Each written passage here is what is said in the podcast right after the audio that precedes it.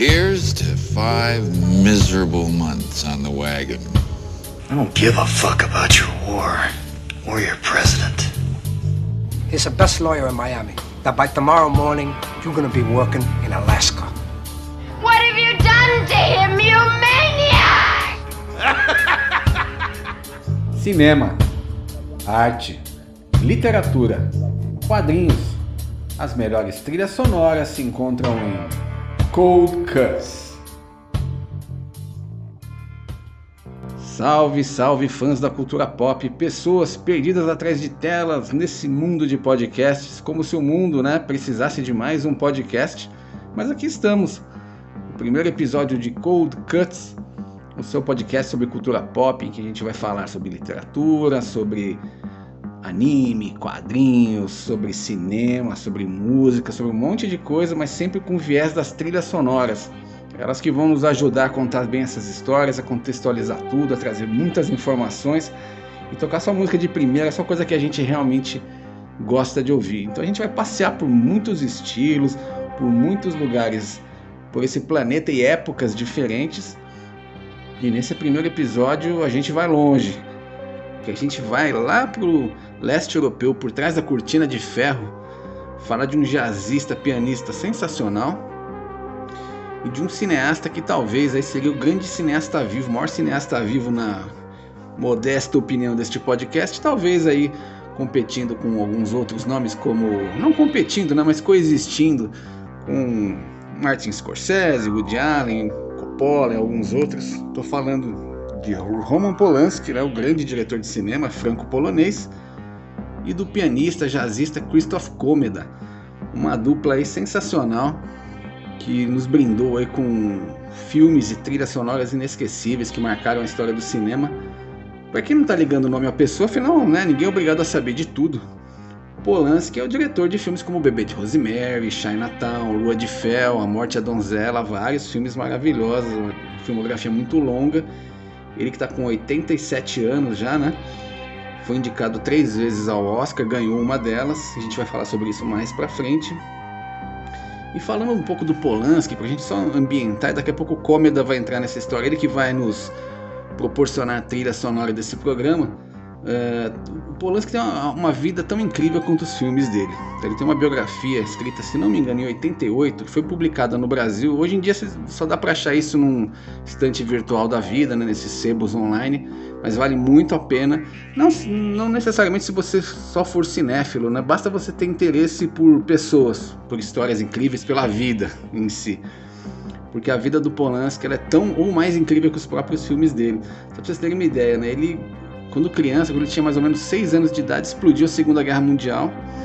Ele que nasceu em Paris, na França, a família dele, que é polonesa, voltou para Cracóvia quando ele era pequenininho, né? devia ter aí 4, 5 anos de idade, e logo depois explodiu a Segunda Guerra Mundial, eles deram muito azar, né? Talvez se tivessem ficado na França, o drama poderia ter sido menor, mas o fato é que o primeiro país invadido pelos nazistas, se vocês lembram das aulas de história, foi a Polônia, né? Teve o famoso infame gueto de Cracóvia. E nessa brincadeira, é, maneira de falar, obviamente, né? Mas nessa tragédia, né? Melhor colocando, os pais do Polanski foram levados para campos de concentração. E ele teve que ficar perambulando entre, entre parentes e casas de outras famílias desconhecidas. É, ele chegou a um ponto que ele estava rezando como um católico, né? Ele que de família judaica, né? Para se esconder, ele começou até a confundir a cabeça dele o que, que ele era, né? Então foi assim uma época muito traumática da vida dele. A mãe dele, infelizmente, acabou morrendo na, na, nas mãos dos nazistas e o pai dele conseguiu ser libertado de um campo de concentração, voltou se reencontrar, mas depois o pai dele casou com uma outra mulher, eles tiveram umas rusgas aí e tal. E depois fizeram as pazes, né? O pai dele viveu bastante ainda, acho que foi morrer lá para os anos meados dos anos 80. Mas é, o Polanski teve toda essa é, esse, esse trauma logo na infância, né? Muito difícil de perder a mãe, né? De, de ficar mudando de família, se escondendo, né? Um país invadido pelo, pelos nazistas. Ele até conta alguns trechos desse livro dele, o Roman, em que ele brincava né, com as crianças depois que a guerra acabou ali, eles encontravam artefatos, estilhaços de bomba. Uma vez foram brincar com uma granada e a granada explodiu, que ele quase morreu, né? Por pouco, né? Ele ele não morre nessa brincadeira. Então tem várias histórias realmente impressionantes. Inclusive, assim, se vocês não tiverem paciência ou, ou possibilidade de, de comprar essa, essa autobiografia do Polanski, que é maravilhosa, existe um documentário também sobre o diretor, sobre a vida dele, né? É, filmes e a própria vida, é, de 2011, que está disponível na Amazon Prime Video e está disponível no Globoplay também. Então, um desses dois streams vocês devem ter. Chama Roman Polanski Film Memoir, ou uma memória de, de, de cinema, de filmes, não sei se tem uma tradução para português, mas é fácil de achar. E aí, para a gente resumir um pouquinho, né, acelerar um pouquinho essa história, para o Cômeda também entrar no jogo aqui, meados dos anos 50, o Polanski foi fazer faculdade de cinema né, na faculdade de Lodz, né, que é a terceira maior cidade da Polônia. Nessa época, a Polônia já tinha se livrado há tempos do nazismo, e, mas também vivia sob o jugo da União Soviética, né, então viveu é, a realidade do comunismo na pele ali, é, ali na cortina de ferro, né, como, como, se chamava toda aquela região, aquele bloco do leste europeu, né, composto de outros países como Tchecoslováquia, Iugoslávia, Albânia, Hungria, etc., que eram todos é, que respondiam para o Kremlin, né, vamos falar assim. E foi nesse período que ele, que o, que o Polanski acabou conhecendo, né, o, teve o primeiro contato com o Komeda, quando ele fez o primeiro curta-metragem dele, né, que foi em 1958, né, ele tinha só 25 anos de idade e o Komeda, que é um pouquinho mais velho, tinha 28. Esse curta até ficou conhecido, botou meio que o Polanski no mapa ali, no, no na Polônia na época. Se eu não me engano, isso está disponível no YouTube, né? Um, um, curta chamado Dois Homens em Guarda-Roupa. Então foi a primeira colaboração dos dois, de 1958. E o Comedy, ao contrário do Polanski, ele era do sul da Polônia, né? Polanski, que era de, nascido na França, né? depois foi para Cracóvia, passou por todo, tudo que eu falei, né? desse trauma, dessa tragédia do nazismo. É, e, o, e o ao contrário, ele era do sul da Polônia, né? ele começou a estudar piano com 8 anos. Então ele era meio prodígio já. Só que por conta da guerra, né, o estudo dele foi interrompido e quando ele cresceu, ele meio que se afastou um pouquinho da música e foi fazer o que? Medicina. Olha só que interessante. E o cara se especializou em otorrinolaringologia. E aí o interesse da música nunca deixou ele de verdade, né? E ele começou a se encantar muito pelo jazz, né, pelo bebop. É, teve sentiu vontade de voltar a tocar, conheceu um contrabaixista que estudou no mesmo colégio, e tal, e o cara convenceu o, o Comeda a ir para Cracóvia. Comida voltou a tocar e acabou que ele, paralelamente à, à, à profissão de médico, né, ele começou a integrar um grupo de jazz né, chamado Melomani, que tinha integrantes que eram da, de, lá de Cracóvia mesmo e alguns de Lodz, né, onde o Polanski fazia a faculdade de cinema. E aí, o, o, o depois disso, o Comeda montou o próprio grupo dele, começou a ficar conhecido, né, montou o sexteto, né, depois se virou um quarteto, né, Comeda Quartets, e aí ele começou a ficar realmente conhecido, né? Tem até críticos de. Dá pra achar algumas matérias de críticos de música da Grã-Bretanha, tem ingleses comentando sobre o, a cena de jazz europeia eles citam o Comeda nessa época, né? Então ele realmente ficou um cara importante, né? Não só um fenômeno local ali, tanto que depois ele saiu para tocar fora da Polônia, né? Foi tocar na Alemanha Ocidental, foi tocar na Escandinávia. Foi, se não me engano, foi quando ele foi convidado pela primeira vez a fazer música para cinema, né? E ao longo da carreira ele fez cerca de 70 trilhas sonoras para cinema, mas os mais famosos não tem, não tem como dissociar essa, essa parceria Comeda Polanski, que são realmente as mais conhecidas. Então, para dar início aqui aos nossos trabalhos sonoros, a gente vai tocar um tema que é do primeiro longa-metragem do Polanski, que é o filme Faca na Água, que é lançado, foi lançado em 1962, ou seja, quatro anos depois daquele curta que eu falei, Dois Homens em Guarda-Roupa. E logo de cara, o Polanski já mostrou a que veio e esse filme foi indicado ao Oscar de melhor filme estrangeiro. E a trilha realmente é muito bacana, um jazz muito legal. Depois eu vou falar um pouquinho do filme na volta. Vamos tocar agora uh, Knife in the Water 3, né? Knife in the Water 3, que é uma das faixas, um dos temas da trilha sonora original do filme Faca na Água. Vamos lá.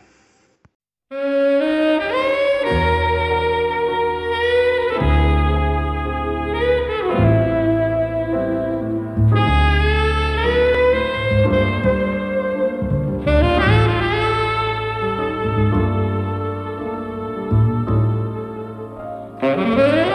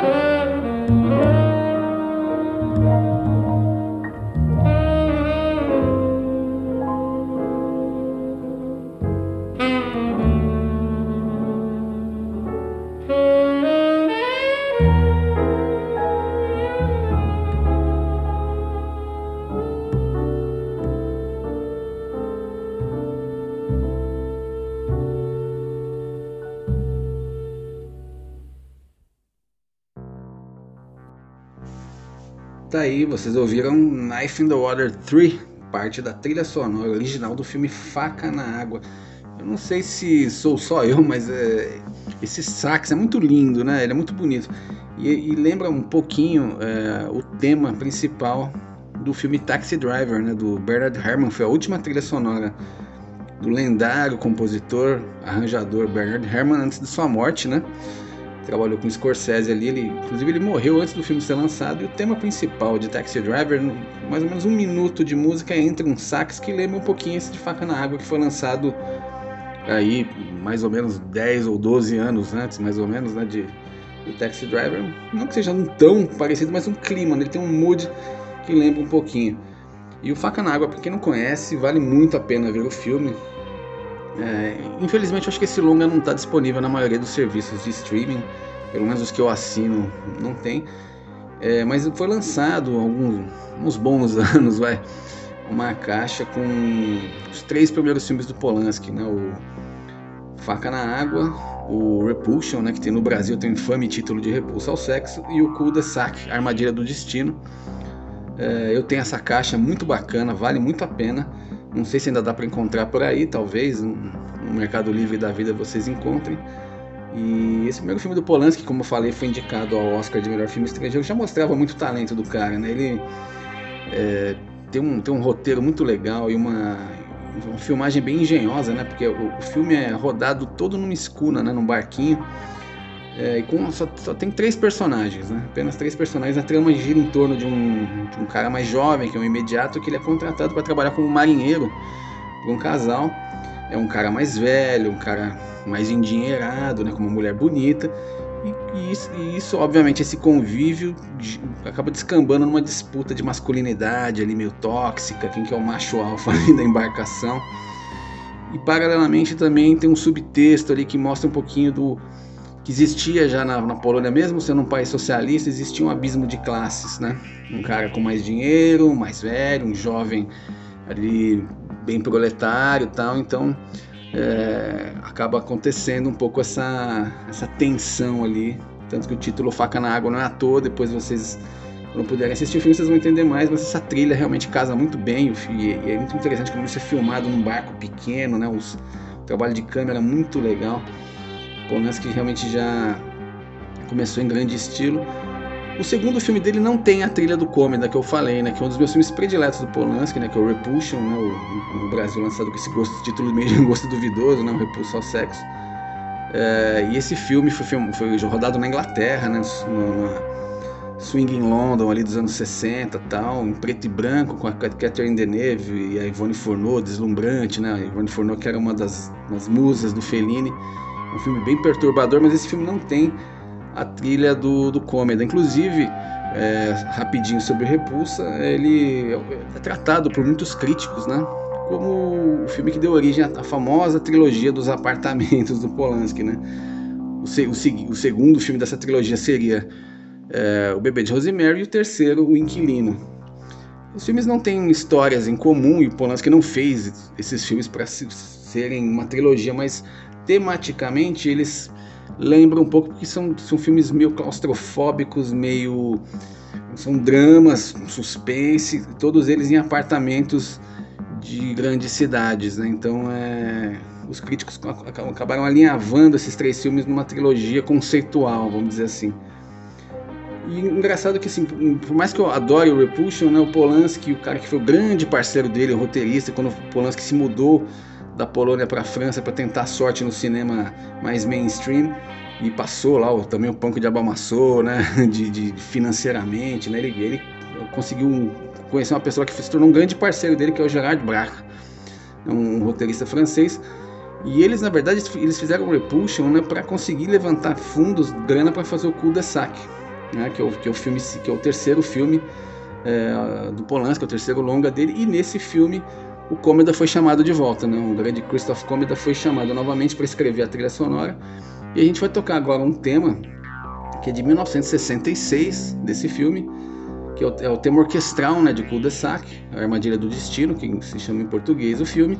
E já vamos emendar esse, é, é, esse tema com o filme seguinte do Polanski, né, que é o quarto filme dele, que também tem a participação do grande Cômeda é, a composição da trilha sonora, uma comédia que virou uma comédia meio cult no Brasil, que é A Dança dos Vampiros, do ano de 1967. Então vamos lá.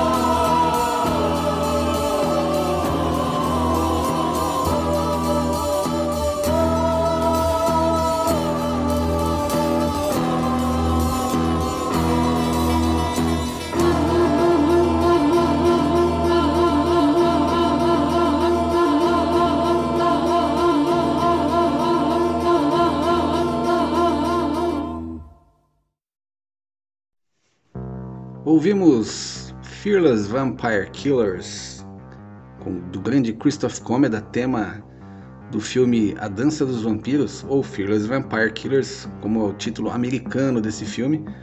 Inclusive tem uma música da banda punk afro-americana Bad Brains, que eu acredito que é uma homenagem a esse filme que chama-se justamente Fearless Vampire Killers. Eu adoro o tema desse filme, acho belíssimo esse cor inicial. Aliás, o filme é, um, é deslumbrante, né? tem cores muito bonitas. Né? Acho que a, a, direção de arte desse filme realmente é a coisa mais legal dele. Polanski também trabalha como ator no filme. E a própria Sharon Tate, né? que, é, que veio a se tornar a segunda mulher do Polanski.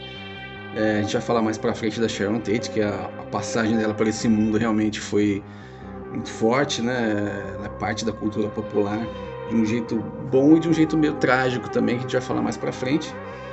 E antes a gente ouviu o Cul de Sac, a versão orquestral. Eu acredito que essa versão é um outtake que só tem na trilha sonora do filme. Acho que ela não foi usada no filme em si. A versão do filme é um pouquinho diferente, mas eu acho muito bonita essa versão orquestral de Cul de Sac, A Armadilha do Destino.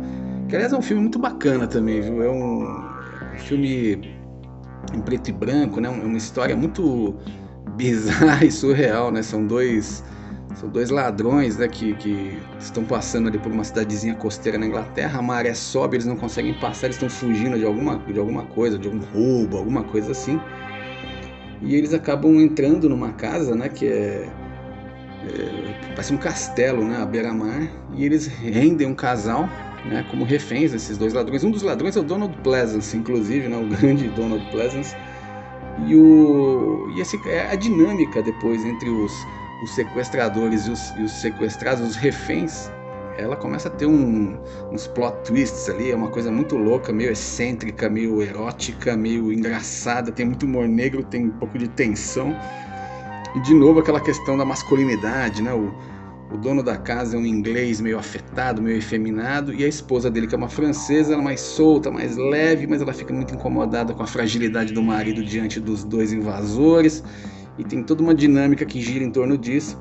Inclusive a atriz é uma atriz fantástica, assim, de, de, de plasticamente, realmente na tela ela é uma coisa de louco. E ela era irmã é, da Catherine Deneuve, que trabalhou com o Polanski no filme anterior dele, né, que é o Repulsion, no Brasil é ao Sexo, que é a Françoise Dorleac. É, ela que era belíssima, né? o DNA da família realmente era privilegiado, as duas realmente muito bonitas. Mas a Françoise d'Orléac teve um final triste, um final trágico. Ela morreu com 25 anos de idade, num acidente de carro, né? Ela estava dirigindo um Renault e para não perder o voo, ela estava indo para o aeroporto de Nice, se não me engano, e ela perdeu o controle do carro, o carro capotou, pegou fogo, ela tentou sair do carro, não conseguiu. Né? É uma história muito trágica. E sobreviveu a vida dela, deve ter sido um trauma enorme para a própria Catherine Deneuve. E também o cinema perdeu também uma, uma futura grande atriz ali, ela estava só no começo da carreira. Então é o que nós ouvimos aí de Cul de Sac e de A Dança dos Vampiros. E só um outro detalhe, né? A gente estava falando que é, tanto Cul de Sac quanto o Faca na Água foram lançados no Brasil parte de uma caixa, né? Do, do Polanski, um box de DVDs muito legal. Existe uma versão também de A Dança dos Vampiros, é, acho que existe mais de uma inclusive, né? mas existe uma específica em DVD que foi lançada pela Cinemagia, que até ela é meio disputada por fãs do Polanski estrangeiros, né? porque ela tem a abertura americana, que tem uma animação muito legal como bônus, e ela, e ela foi usada com formato 4x3, né? com, com letterbox e tudo mais, que os fãs é, acham muito interessante, porque é diferente da versão que tem lá fora, tal, especialmente por causa desse bônus, né? então não sei também se é fácil de encontrar, mas vocês dão um Google aí, quem tiver interesse, dá para pesquisar. Agora a gente vai dar um pulinho agora pro ano de 1968, né? Polanski estava realmente numa fase ali de, de, muito prolífica, né? Então ele fez praticamente três filmes seguidos, né? É, o, o, Repulsion, o Cul-de-Sac e o Dança dos Vampiros, praticamente um filme por ano. Em 1968 foi um ano é, super importante para ele, né? E também assim pro, pro próprio Comeda, né? Porque foi o ano em que eles é, realmente foram pro mainstream de Hollywood de verdade, né? Então o, o Polanski foi convidado para dirigir o Bebê de Rosemary. Existia até um boato na época que o, esse filme seria dirigido pelo Hitchcock, mas nunca passou de um boato, isso nunca se confirmou. E o, e o Polanski assumiu a direção desse filme, que é produzido pelo William Castle, né, que é um, um produtor lendário de Hollywood. E o Polanski convidou, obviamente, seu velho parceiro de, de, de empreitadas musicais sonoras aí, o nosso querido jazzista Christoph Comeda, para ir para Hollywood com ele para produzir a trilha de Bebê de Rosemary. E aí os caras realmente ficaram tranquilos, né? Depois de, de penar aí no, no, no cinema que não era tão. numa indústria tão grande quanto a americana, né? É, o, o Polanski e o Gerard Brat também, naquela, naquela vida dura de lá em Paris, tentando conseguir fundos, conseguir viabilizar os filmes, né, vivendo ali meio no orçamento shoestring, né, como eles falam. Aí para fazer o, o, o, Bebê de Rosemary, eles trabalham com, uma, com um orçamento grande, né, de 2 milhões e 300 mil dólares para produzir o filme, e o, e o Comeda não decepcionou, né? acho que ele entregou uma trilha realmente sensacional, acho que o trabalho mais famoso dele, sem dúvida, vai ser pelo que ele será lembrado ali depois, acho que pelo resto da vida, né? Enquanto houver essa trilha rolando no mundo, todo mundo vai associar, é, pelo menos o pessoal do, do, do, que vai mais a fundo no cinema, né? Vai associar o Christoph Comeda, é um trabalho sensacional. Inclusive, curiosamente, tem a voz, esse coro da música é com a voz da nossa querida Mia Farrow. Né? Então, esse tema entrou para a história do cinema, dá calafrios para quem conhece o filme. É, e realmente foi um trabalho muito marcante, né? E no tempo que o, que o Comeda passou com, com, em Hollywood com o Polanski, quem assistiu o filme do Tarantino Era Uma Vez em Hollywood, vai entender um pouquinho como é que era a vida do Polanski. Óbvio que o filme é romanceado, né? especialmente o final da, da, da história toda, o Tarantino alterou ali, mas aquela vibe ali foi a vibe que o que o nosso querido Comeda entrou, né, para viver junto com o Polanski, então ele fazia parte de uma turminha ali da pesada tinha o Bruce Lee, tinha o Peter Sellers, olha que combinação surreal de pessoas, né? E o Comedy entrou nessa onda, né? E ia muito pra Esbórnia, né? Com Polanski, que sempre foi um bom vivan, né? Depois de tudo que ele passou, ele realmente virou um bom vivan, mulherengo, né? Bom vivan. E o, e o Comeda tinha levado a esposa dele, né? Que era a Zofia Komedova, é, pra, junto com ele para Hollywood, né? Para Los Angeles, né? E o Polanski, e ela gostava muito daquela vida, né, aquela boemia, né, do que o Comeda se meteu. E o Polanski, na biografia dele, esse Roman, né, que eu falei no início do, do nosso episódio, o, o, Polanski conta, que contou, que, que, que sugeriu, né, pro Comeda, olha, manda sua esposa de volta lá pra Polônia, cara, Essa, a gente tá vivendo numa high life aqui, cara, uma chance única da gente curtir, se divertir, cara. Manda a mulher pra lá, cara, vamos curtir aqui. Então era aquele monte de polonês se divertindo ali em Hollywood e, e a Zofia Komedova, lá que era esposa do Komeda, não estava gostando muito da brincadeira e não era uma mulher qualquer, né? Assim, não era uma simples dona de casa, né? Sem demérito algum, mas enfim. A Zofia, ela tinha sido, ela tinha sido, se alistado no exército polonês com 13 anos de idade. Simplesmente com 13 anos ela se alistou no exército e depois, mais velha, ela entrou na cena do jazz. Foi quando ela conheceu o Comedy, ela virou uma promotora, empresária de festivais de jazz e tudo mais, virou uma figura muito importante na cena de jazz da Polônia. Então era uma mulher de personalidade forte, né? Não era alguém que fosse levar desaforo ali. E inclusive até o, o, o fez uma música em homenagem a ela, né? Um tema que ele escreveu que chama Crazy Girl, que é uma homenagem a Zofia, né? E aí, assim, é, o filme foi um sucesso, né? Entrou para a história do cinema, em qualquer antologia, qualquer livro, qualquer pesquisa que você fizer sobre os grandes filmes de terror, especialmente. O Bebê de Rosemary está sempre entre os 10, não tem dúvida disso. É um filme espetacular, uma obra-prima do cinema, de verdade, né? Um filme que arrecadou 33 milhões de dólares, né? Não foi pouca coisa, e rendeu duas indicações, inclusive rendeu um Oscar, né? Uma premiação de Oscar para Ruth Gordon, né? Como atriz coadjuvante justíssimo. Inclusive, estranho que a Mia Farrow nem chegou a ser indicada, né? Ela que se divorciou do Frank Sinatra durante as filmagens do de Bebê de Rosemary, porque ele não via a hora do filme terminar, ele estava em crise conjugal, ele queria que ela abandonasse o filme, e o Polanski e o William Castle falaram, não, você tá maluca, você não pode sair do filme. E ela falou, quer saber, se ele não aceitar, eu me separo, e o, o Frank Sinatra, com aquela elegância, mandou os lacaios dele levarem a papelada para ela assinar, nem se dignou a aparecer lá para conversar com ela, né? Muita gente tem o Sinatra como um gentleman e tal, mas acho que não era muito bem assim, né? Mas ela se separou e infelizmente ela acabou não, não sendo indicada ao Oscar, é uma pena, né? Mas o filme foi um sucesso absoluto, né? E muita gente ganhou o Oscar de, e foi indicado, né? Perdão, ao Oscar de melhor roteiro adaptado, né? Ganhou de atriz coadjuvante, como eu falei, e, e de roteiro adaptado recebeu muitos elogios do próprio autor do livro, né? O famoso escritor de Nova York, Ira Levin, que ele fala que para ele foi a melhor adaptação de um livro para o cinema em todos os tempos. Em um livro dele, né? O próprio autor dizer isso realmente é um elogio que não é para qualquer um. Mas o filme tem algumas tragédias também, né? Não o filme em si, né? Muitas vezes em volta de filmes de terror, as pessoas criam um certo folclore, né? Foi assim com O Exorcista, né? Do, do William Friedkin, com A Profecia, do Richard Donner. Tem muito folclore em volta, né? E o próprio William Castle, né? Ficou meio apavorado, achando que tem um monte de coisa que aconteceu com ele foi por causa do filme, ficou meio recluso depois. Mas tragédias aconteceram, não, obviamente que não derivadas do filme, mas aconteceram tanto pro lado do Cômeda quanto do Polanski, não foram não foram pouca coisa não, foram coisas muito pesadas, muito pesadas. A primeira, né, que acho que faz parte do imaginário já da, da cultura popular, né, foi a, o assassinato da Sharon Tate, né, com quem o Polanski tinha casado fazia um ano mais ou menos, né, e ele que a conheceu no, na, nas filmagens de, de A Dança dos Vampiros, como a gente falou. Ela estava grávida de quase nove meses, né? Quando ela foi assassinada a facadas pela, por integrantes da famigerada família Manson, né, do, do, do, Charles Manson, e ficou conhecido como o caso Tate LaBianca, né, porque o, os LaBianca, que eram uns milionários vizinhos ali, também foram assassinados né, na mesma noite. É um, é um evento que é muito marcante na cultura popular, porque ele é um dos eventos que encerra é, a utopia hippie americana, né, porque os integrantes da família Manson, mal e mal, eram hippies ali, né, e já tinha acontecido, ou foi mais, mais ou menos no mesmo período, né? O, as mortes no festival de Altamont, né? Com os Rolling Stones tocaram, né? No show de Altamont, com os seguranças que eram Hells Angels, acabaram matando fãs ali numa briga, numa confusão durante o show.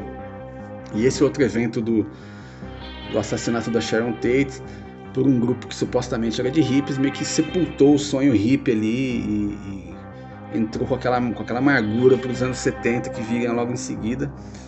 E esse caso ficou famosíssimo, né? talvez seja um dos crimes mais famosos nos Estados Unidos do século XX, né? E o Polanski na época estava em Londres, né, buscando financiamento para um filme, né? Ele voltou para os Estados Unidos no meio daquele frênese, daquela histeria midiática, né? Inclusive, nesse documentário que eu falei, a Film Memoir, que vocês acham no Globoplay ou no Amazon Prime, ele fala sobre isso, né? No livro também, no Roman, ele fala bastante que chegaram a falar que ah, o estilo de vida deles levou a isso e não sei o que, essa vida muito excêntrica de Hollywood, dessas, dessas é, celebridades, né? Ou seja, uma coisa assim, bem grotesca mesmo. Né? E imagina que trauma, né? Perder a esposa num caso como esse e, e o filho que estava para nascer, né? Então, realmente, imagina como isso afetou a vida dele. E pro Cômeda também, olha, é uma história assim pesadíssima, né? Foi pouco depois, né? Foram acho que quase menos de seis meses depois do lançamento de Bebê de Rosemary, né? Que foi lançado em junho, se não me engano, de 68. Em dezembro de 68, o nosso amigo Comeda, na, na, na sua vida noturna, né? Que a Zofia Comedova não gostava muito, ele estava numa festa, né? E encontrou um compatriota dele, o Marek Vlasko, né? Vlasko, na minha, no meu ótimo polonês aqui. E os dois estavam ali na, na bebedeira e o Lasco que já tinha uma fama de ser vamos dizer assim, de ser um fanfarrão ou de ser um encrenqueiro. Começou com uma brincadeira de mão, naquela famosa brincadeira de mão de, de, homem bêbado. E o cara empurrou o, o Cometa que bateu a cabeça, teve uma queda feia, bateu a cabeça. E o que, que aconteceu? Aliás, só um parênteses aqui, como é que quem é esse Marek Lasco, né? O que, que esse cara foi fazer? O que esse cara estava fazendo? Mais um polonês, né? Em Hollywood. Esse cara foi convidado pelo Polanski dois anos antes, em 1966, a se mudar para Los Angeles para tentar carreira como roteirista. Porque esse cara era uma espécie de um James Dean lá na Polônia. Ele era um escritor meio rebelde, né? Então era um cara que tinha um jeito de se vestir todo diferente, né? na, no, na época do comunismo, especialmente. Ali. Então ele era um ele era um ícone da juventude ali, meio transviada, vamos dizer assim lá no leste europeu, especialmente na Polônia, né? E ele tinha um histórico já de alcoolismo, de briga de bar, né? E entre, entre eu fui, fui, fui, atrás da biografia desse cara, entre 63 e 65, ele, ele teve duas tentativas de suicídio, ele ficou um mês preso por, por desavenças com a polícia e 242 dias internados numa clínica psiquiátrica, né? Ou seja, um, vai, um, ficou aí quase um ano aí, vai, o, mais ou menos isso E aí, eh, depois desse período, em 66, o Polanski o convidou para tentar carreira em Hollywood como roteirista, né?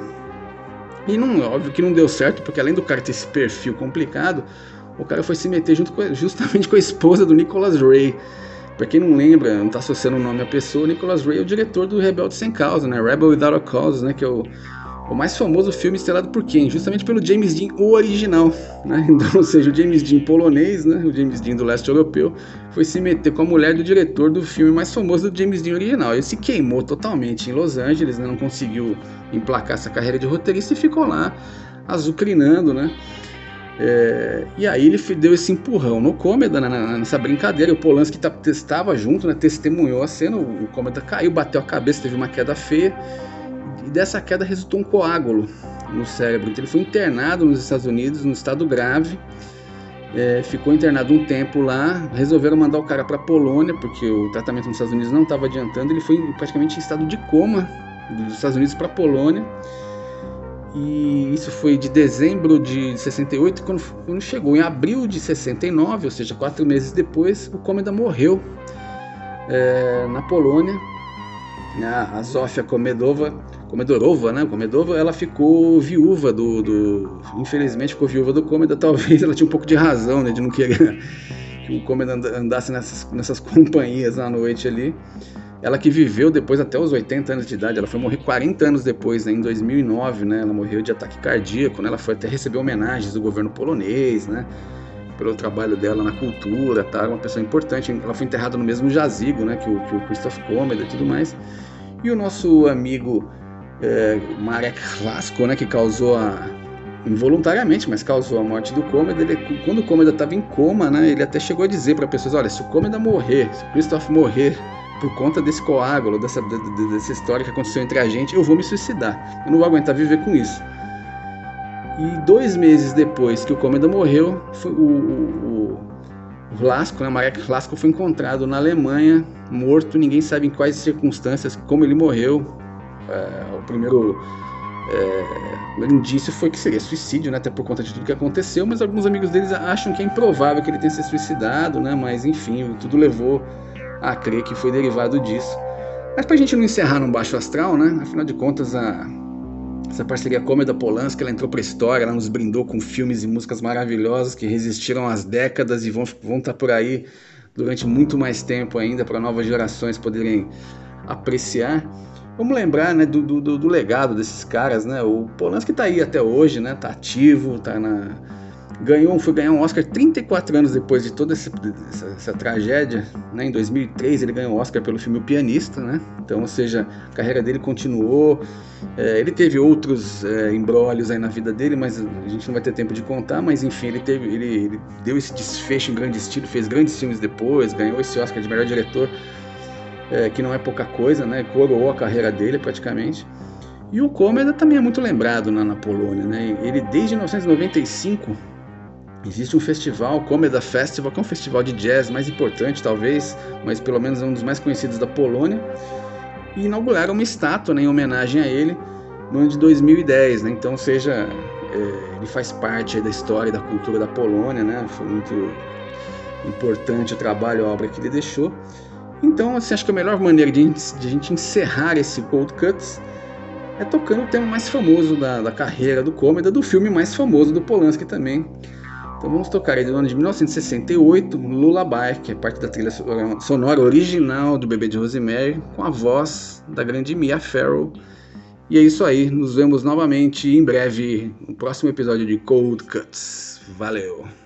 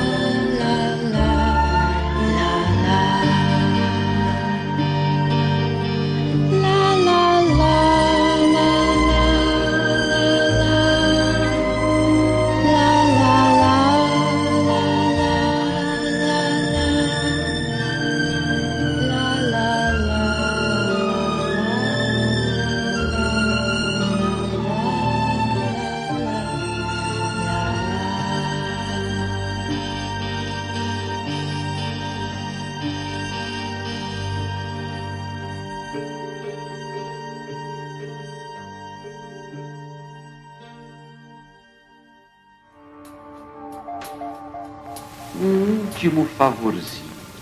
Se teu fim for o inferno, dá meu endereço ao diabo.